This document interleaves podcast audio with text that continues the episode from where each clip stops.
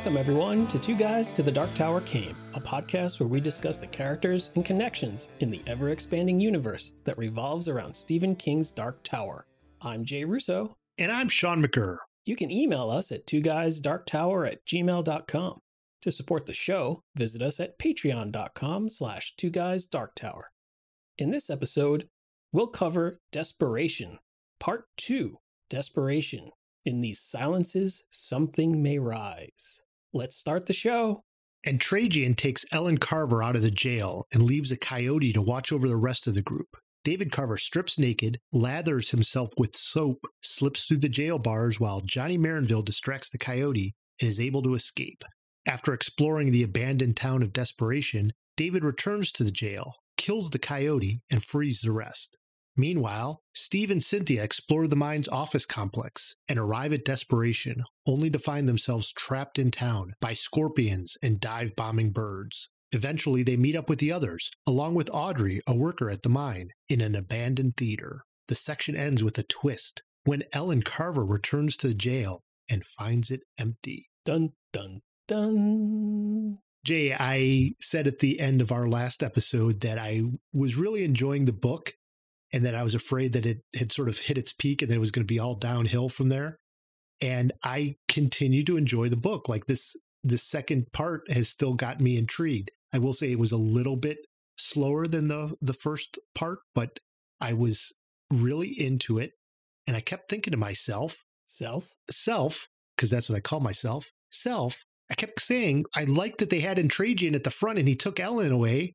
How come we're not spending more time with Entragian? I want to find out what happens. What happens? And then that twist hit me at the end. I'm like, oh, that's some good stuff, King. I dig it. Mhm. yeah, that was quite the nice twist. And so it really gives us a big change in the story because I had been sort of built up in my mind that Entragian was going to be the big bad guy, I guess, for the group to to face off on. Literally the big bad guy as he kept growing and growing. But I guess I should have known as he was starting to grow out of his skin that that wasn't going to last for long. But now we've got uh, a, a new antagonist in Ellen Carver, obviously possessed by something, Tak, we would guess. And uh, I think that that's going to make for a very interesting encounter when she, it encounters the rest of the group and her husband and son are going to be quite freaked out, I would imagine. Yeah, King made a really good choice, I think, in the in the successor to Entragian there. Yeah. Any of the others, I think, could have been a little bit more hands off to the rest of the characters. But it makes you wonder, like, what are all the implications to this? Because you were operating under the assumption that Trajan's body was breaking down, and therefore he was he was like whatever was possessing him was outgrowing his physical form. But that didn't necessarily mean that that thing needed a new host. It just meant that maybe something that we didn't know what what it was, or like something unexpected was going to burst out of him, like like an alien Right. kind of thing, right? Uh, that eventually the the human husk would fall away in bloody bits to reveal something new. Instead, we get new human form once again being transformed in a crazy way. Yeah. Looking back, the fact that we read the regulators should have made me aware that that Tak did not have to embody one specific person. You know, he jumped into another person's body at the end of that novel. So I guess it shouldn't have been that much of a surprise. But when the twist came, I, I think I was just so into the novel at that point that it did sort of catch me by surprise. And as I was going back through my notes, it's a little bit foreshadowed in a good way, but not obvious enough like King sometimes is, where he will outright say, like, oh, well, the dog lived another 13 years, or Mm. this person thought about it way after the fact, or this was the last day that this person was on Earth. And, you know, like you're, oh, okay, he's going to die or he's going to live. But, you know, Ellen whispers to Entragian when she's leaving something like, not in front of my son. I don't want him to have to see this. And, and Trajan's like, oh, I'm not doing that to you. Like, I've got other plans. And it's like, oh, I never thought to wonder what those could have been. But there was another question that the characters bring up while they're in the jail, and that is, why did he pass over us? He could have killed us all just as easily as he killed Pie or your husband Mary. And I'm still trying to figure out why Trajan slash Tak, who he keeps and who he kills, because we learn in this section that he has murdered dozens and dozens of people, right? Yeah. There's all the people at the mine who are dead. There are many people in the town that are dead. You, they're hanging on hooks in different places.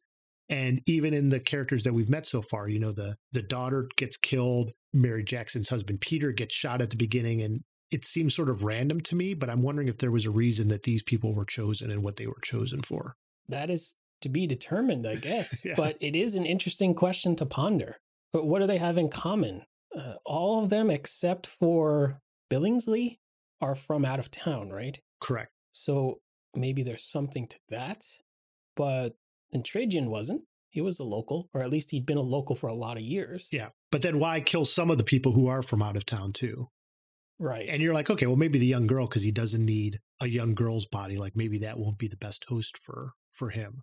But why not Peter Jackson? You know, he just seemed to randomly shoot him at, at some point, but he wants to keep Marinville alive. Like, yeah. If if physical size and strength is a is like a key consideration, why kill everybody who's taller than a certain height? Yeah. It seems like everybody's dead, not just like the shortest people in town or or something. Right. I don't know.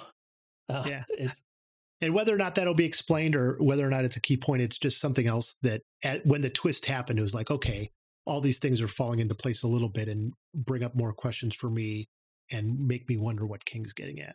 Well, there's something interesting that in the regulators, when Tak first encounters Seth, he recognizes there's something special about Seth that he can actually possess Seth. He can be, you know, Seth can actually be a vessel that can contain the power that that he has that other people can't. Maybe he's tried this before and led to failure, just like at the end of the book, where you know he jumps out of Seth and tries to go into the next human and can't. Right. The, the head explodes. So we saw some of that, or we saw maybe a false alignment or parallel in this book where the most powerful person was Trajan. Mm. He's this physically imposing person who's also a person of a, in an authority position, right? He's a cop. He's got a gun. He has a badge. All this stuff that comes with that, plus his physical size, makes him an ideal host if the body can withstand the possession, right? Right. and it doesn't seem to work by the exact same rules. There's something about Seth's mind that it was unique. He wasn't turning into a, a gory mess the way Entragian Yeah. is, right? So there's something different going on with this possession here. But when whatever this thing is, I guess is attack trades bodies for Ellen Carver, that body puts on a police uniform and drives the police cruiser. Yeah. So she basically, or it basically, realized that having the authority of the human authority that meant something. It has some sort of, yeah, it's an additional power of some sort almost. Yeah. I, I will say that as you're talking through that, it does make me worry about Cynthia and David, who both seem to have at least a small portion of the shine. They they both have talked about how they can feel things and, and understand things ahead of time. hmm And if that is any sort of draw, that might be a, a concern as we get further in the book. Yeah. And speaking of David, there's a lot in this section about David's faith Mm. he seems to think that something has told him to keep an eye on that soap and that the soap means something and that's what he obviously uses to escape and uh, what i thought was interesting about how king approaches david's faith is how quickly the others start to put their faith in david because they sense something about him. Hmm you know whether or not you believe what david is hearing is god's voice or if he's some sort of conduit or from god the characters don't actually go out and say that but the confidence that david has starts to turn them in his direction Yeah. and at first and trajan is very uh, dismissive of david Mm. so you know it when when david's uh sister is killed and his mother looks like she's going to be taken away he starts praying he gets down on his knees and and trajan says you're a little pray boy aren't you? And when i read that i'm like oh that's so withering like just so dismissive and and condescending. And i think for many characters that would be but for david he's just sort of like yeah. So he just looks at trajan and, and keeps on doing it. And i think that that's one of the things that even his father who's very dismissive of, of his son's praying and starts to see him in a different light there. And then those other things just keep happening right? So he's able to escape he's able to get away from the coyote he's able to you know effectively find his sister and as emotional as that is, get get over that. Um, he's able to come back and kill the coyote, which no one else thinks he's going to be able to do. And after that point, everyone's sort of like all in. They're like, I can't believe this kid can do this. And so uh, that seemed to be sort of a theme for me in this section. I think that part of the reason why David seems to have this resilience is that he's come upon his faith. And we're calling it faith because the book has described it as such. Mm-hmm. He's come upon it in a unique way. He's not part of a congregation of an organized religion. He has had a an experience that has transformed how he connects to the world around him. Like he's still like it, it seems that he grew up in a household that wasn't a religious household. Right. He didn't go to church. He'd never even read the Bible or any part of it before this experience that he'd had. So by being called a, a little pray boy by Entragian, that could easily roll off of his shoulders because like what are you talking about, dude? Yeah. Like, I, actually talk to God. Screw you, right? You know, I I think that that's a big part of that. But as I like to do in our discussions about this, if you look at this through the lens of the Dark Tower, how do we know that this voice that seems to speak through him and give him ideas or point out what maybe is obvious, like the soap, right? Is that not the voice of the tower or the rose or the turtle? It could be any or all of those things. It's just we as human beings tend to just uh, we give it a construct that we can understand that we can wrap our, our minds around david doesn't know what maturin is because he's never walked through endworld with roland deschain right but we do and maybe that's what's communicating through him maybe there are forces in play here that are so big that they extend beyond the realm of just everyday life for david for the adults in his life for the priest who he seeks explanations and, and, advice from. It's the voice of God. But no matter how you slice it, that's what is powering David. Yep. That's what's inspiring him. And it's his own connection to those powers and his own like steel, as as Roland would put it, that give him the that ability to stand up to that withering criticism.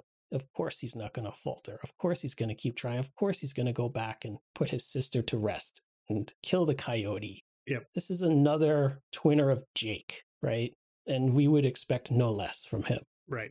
And he doesn't lead with his faith. Like he's not saying, oh, God's the one who told me to soap myself Mhm. up, or God told me this is how I should shoot. It's just, I'm doing this. I think that this is what we should do. Um, Yeah. He's able to pick up the cell phone later on and talk to Steve and give him directions on where to go. And, you know, at, at one point, I think Johnny's like, you know, after after David kills the coyote, David gives the gun to his father, and Johnny goes away to look for some stuff. He has his own little adventure, and then when he comes back, he's not exactly shocked to see that David has the pistol again. hmm Like, yeah, it makes sense. You know, he's the gunslinger. He should probably have the he should probably have the gun and not the the shotgun or the or, or the rifle. Um, Yeah. but but none of this is David leading with his faith. He's not saying, "Oh, God's telling us to do this. Let's do this. God's telling me to do that. Let's do that." It's just sort of, "Hey, I'm going to do this," and everyone falls in line. So, um, subtle in that way. There's a line saying people don't believe in God, which is another way of saying that to have faith is to trust that something is true with the lack of evidence of that thing being true. And I think that David might be operating in that zone, but what the others around him, the, the forces gathering around David, they're observing things that are true. They see that when David touches a dead cell phone, it works. They see that when David, who has never shot a gun before in his life, is able to kill a very dangerous creature that is possessed of more than just animal instinct, that he has figured out a way to escape a prison cell. How many more pieces of evidence do these other characters need Yep. before? This is not blind faith. This isn't even faith. This is just recognizing evidence and saying, David is on to something here. I think I can trust him. I think I can give him the gun. I know that where he's leading me will take me someplace better than where I am now. So David's faith is everybody else's evidence. Yeah, at one point somebody says faith wasn't rational. Sane men and women don't believe in God. And they have all experienced something now that isn't rational. hmm So I think they're more they're also more prone to be like, okay, well, if this guy is growing and like coyotes are listening to him and and birds are listening to him, like we're sort of outside the realm of normal and rational. So maybe I could expand my horizons a little bit. You know, I, I, saw a quote on on Twitter today where it, it was Shaggy saying, "Once again, we proved that there's no such thing as a paranormal." Scooby, Rud Rob, yes, talking dog. Thank you for helping us prove that there's nothing abnormal here. All right. For our last little section here, we, we want to talk a little bit about the metafiction that in the regulators King seemed to be playing around with. And we noted that it was almost like a prototype for all the metafiction to come in Dark Tower. And he's got a little bit of that in this book as well, Jay. Yeah. Some of it was a, a, a little cheesy. That's why we have in our notes this section is called three layer cheese dip because of the the metafiction and the layers. Um, I noted that there was a passage where there we have smart characters making dumb decisions. Where Cynthia says, We're behaving like characters in a cheap horror movie, she thought dismally, staying when we know we should go, poking where we have no business poking. Yeah, exactly. Don't do you it. You should be getting out of Dodge. Uh, there's a whole horror movie called Get Out because of that exact trope. And here it is. And it's King writing a horror story with a character saying, We're acting like we're idiots in a horror story, doing the bad thing in a horror story. Like, okay, there's a lot of cheese in this dip. And, and even, I love it. And even when she says it, I think it's eh, when Steve tells her, Stay in the truck, I'll just go in. Yeah, let's split up. And she's like, No, I'm not going to stay here. I'm going to go into the spooky house with you. Oh, you can't win because you, if you split up, that's when everybody gets killed too. Well, that's true. Yes, that is true. Uh, the other one I wanted to note is when when David kills the coyote and he rescues his father, they hug, and David's father makes this like laughing, crying sound. And in the book, it says Johnny thought it one of the most extraordinary sounds he had ever heard in his life, and one you could never convey in a book. So here we have Johnny Marinville, an award winning author, the literary genius of his time, saying, Wow, that sounds amazing. I could never convey that in a book as an author. And it's being written by Stephen King, one of the preeminent authors of his time, writing about said incident without being able to do that. And it's just sort of this layer upon layer of two authors saying, Hey, here's a sound that I can't describe, but let me try to describe it to you. It's pretty great. It reminded me very much, I don't know why, of The Princess Bride when uh, Peter Falk gets to the end he starts to talk about how great this kiss was and he's like ah no i can't i can't describe this kiss because it was one of the greatest in the world. I don't know why i got that same feeling from it but that was sort of the vibe i got. So again metafiction laying it on three layer cheese dip. I like it. Delicious. Now you got me hungry for some dark tower thinnies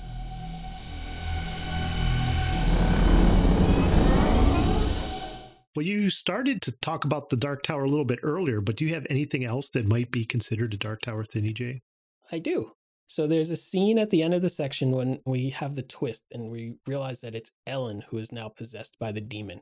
And Ellen is angry that all of the jail cells are empty and she holds aloft this totem and uses it to summon all of the spiders and creepy crawlies from everywhere because they are in her thrall with this totem right? And it just reminded me of sort of a parallel but opposite effect that was in the Dark Tower books with the Scoldpadda, the turtle totem, where it passed from one hand to another a couple of times, but ultimately it ended up in Father Callahan's hands. Mm-hmm. And when he was in the Dixie Pig, when he was being overrun by all the creepy crawlies, all of the things that wanted to kill him, the vampires and the those weird little bugs and everything else. It made me think of that scene, but instead of summoning them to him, it was holding them at bay. Yep. And I, it just made me think of that moment in the Dark Tower. Yeah, that's a good one. I like it. I don't have any. So if you've got another one, I have one other one that um, I think it's a little bit more of a stretch than what I just did. But so when Cynthia and Steve are exploring the Quonset hut, they find at the end of the the hall, there is this just room of gore and murder, dead bodies hanging on hooks, etc. There's a line that describes it as the large space looked like a combination workroom, lab, and storage area. It was lit by high intensity lamps with metal hoods, a little like the lights which hang over the tables in billiard emporiums, and they cast a bright lemony glow. So, between that description and the dead bodies on hooks and stuff like that, this reminded me a lot of Mordred's birthplace in the Mm. Dark Tower.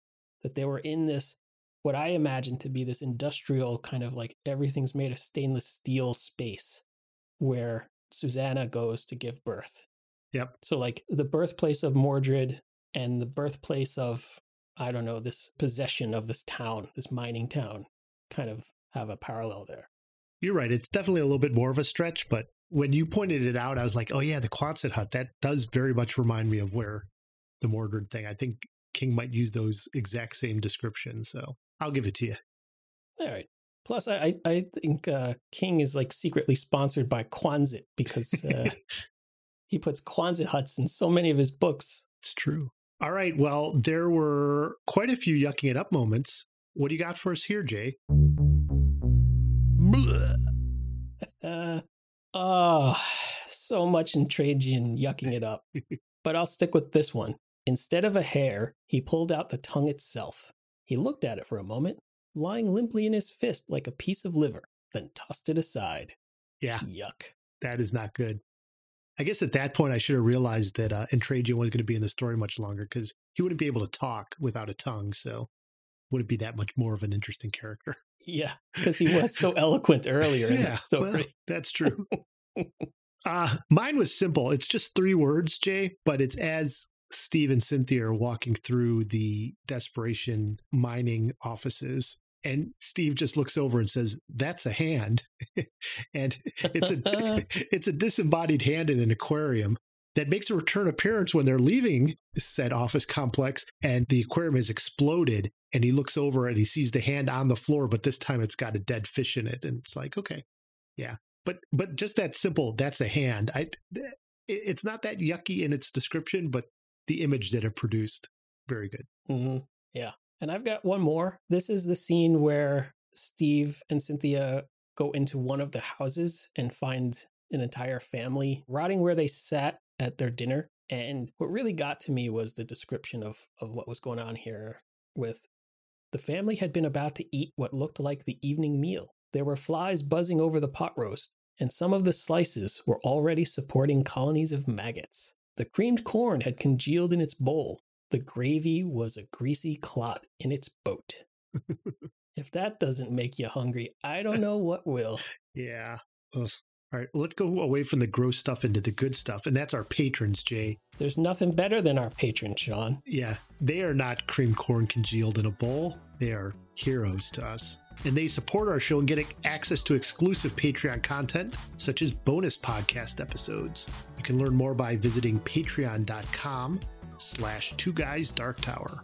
Yeah, and we want to shout out to a new patron, Alexander A, who recently joined at the quartet level. Whoa. Thank you, Alexander. Yes. And Alexander has had some uh, great correspondence with us and uh, is looking forward to hearing this desperation. And because of our hiatus, he's hearing this a couple months after he uh, joined at the content level. But we're glad to have you aboard and hopefully you're enjoying our desperation coverage. Indeed. And we also have some anniversaries, Jay, patrons who've been with us for a while. There's Jan H, who's been here for a year, and Tim M and Kimberly W have both been patrons for two years. So thank you to all of you for your continued support. Absolutely. And speaking of anniversaries, this is right around the fifth anniversary of our podcast. That's right. Uh, we were doing all the initial legwork in the fall of 2016, Jay. And I think our first episode was late November, early December of 2016. That's right. Congratulations to us, five years. Yeah, huzzah. Half a decade. There's not that many podcasts to uh, make it that far, so good for us. Yeah. Yeah. And thank you all for supporting us, especially those who've been with us early and continue to spread the word. Hopefully, we can do a lot more for you and get more people listening. Yeah. It's great all around.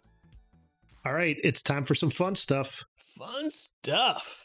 You want to start us off there? I will start us off. This wasn't a Dark Tower thinny, so I threw it in fun stuff.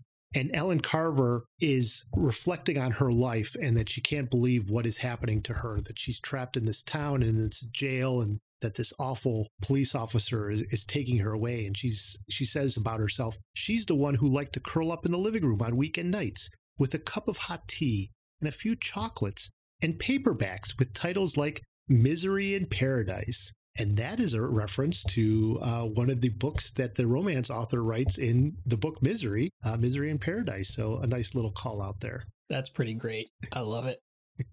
I laughed out loud when uh, Steve Ames was going into the garage checking for a place to park and hide the rental uh, truck that he's driving. And when he moved the tire aside, a, a rat jumped on him and bit him, and he had to fight it off. And when he grabbed it by the tail, swung it over its head, and threw it across the, the garage, he called it a rat steroid, which I thought was hilarious. That is good.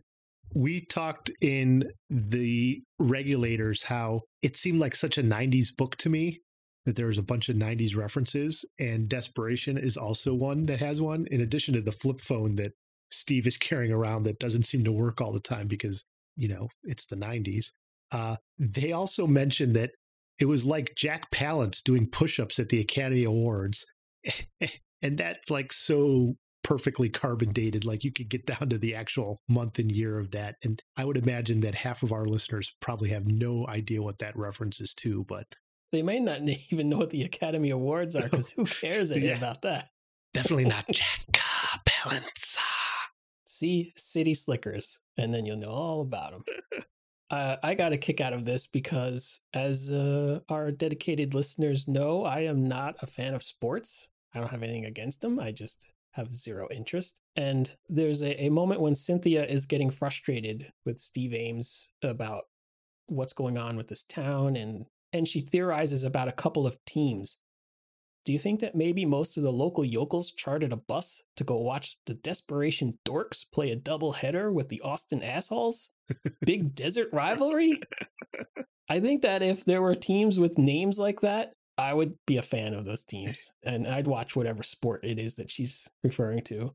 Is a double header baseball? That would be baseball, know. yes. And there is okay. a tendency for minor league teams to have offbeat names. So, for instance, uh, the Akron minor league team here in nearby my town is called the Akron Rubber Ducks, which. Oh, but if they were the Akron assholes, yeah. they'd be my team. Yes. Yeah, so you so you get names like Desperation Dorks, Austin Assholes, the Springfield Isotopes. Yeah, you get all sorts of weird names when it comes to minor league baseball.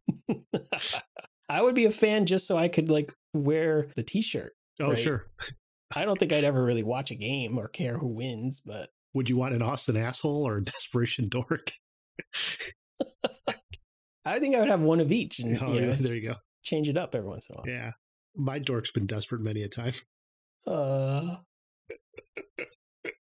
Oh. Uh, my last one in fun stuff is I think we could say that Johnny could be a potential stand in for King. He's another writer.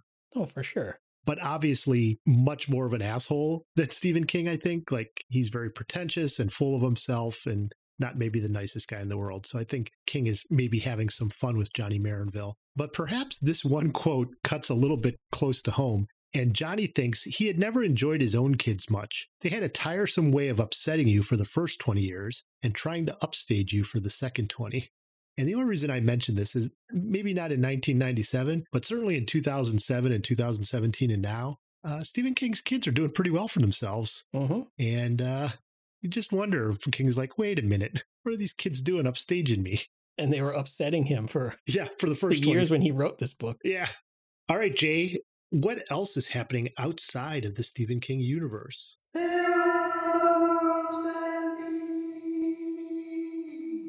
For my other worlds than these, I wanted to just mention that I am enjoying the hell out of the Hulu original series Only Murders in the Building. Mm. And it's got Steve Martin, Martin Short, and Selena Gomez, and a few other recognizable faces.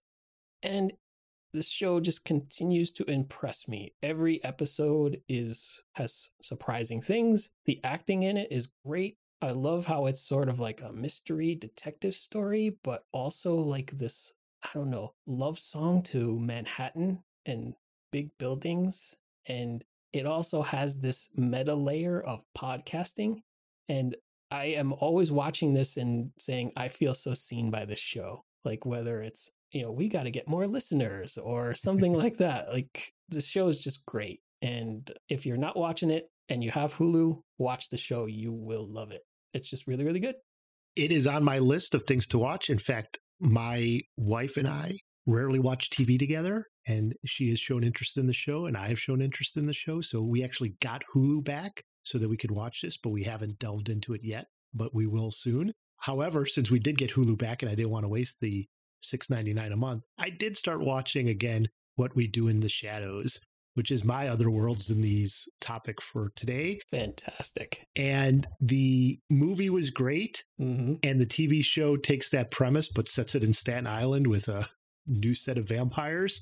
And the first two seasons were fantastic. And this third one is starting off great as well. I've watched two or three episodes and it's just so silly and so hilarious. I just I just can't get over it. And the actors on it all are just so perfectly cast as the vampires, hmm especially Colin Robinson, the energy vampire.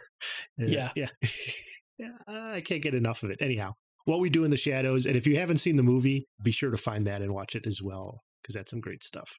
Yeah, that was Taika Waititi and Jermaine Clement. Yep. Names that are massive now, but when they made that movie, no one knew them yet. Nope. And it was one of the things that put them on the map. And fantastic. If you have any love of vampire stories, they lampoon every vampire trope in the book, and you'll love everything about this. I, Yes. I, I wholeheartedly co endorse this with you. And I can't get enough of the song by Norma Tiga, I think. That's the theme song for the show. You're Dead is the name of the song. Yeah. It sounds so current, and yet it's like a folk song from the 60s, but it like, I love it. Anyhow, What We Do in the Shadows on Hulu. So, Hulu, if you're listening, please sponsor our podcast. That's two episodes or two shows that we've recommended of yours. Uh-huh. We'll talk about The Handmaid's Tale next if you want. Anything you want, man. Just keep those Hulu dollars coming. all right. Well, Jay, that's all for this episode of Two Guys to the Dark Tower came. Thank you. Thank you. Links to all of our social media are available in the show notes. If you like the show, please rate us on Apple Podcasts. To support the show, visit patreon.com slash two guys dark tower. Next episode, join us as we cover Desperation, Part 3, The American West, Legendary Shadows. For Jay Russo, I'm Sean McGurr. Thanks for listening.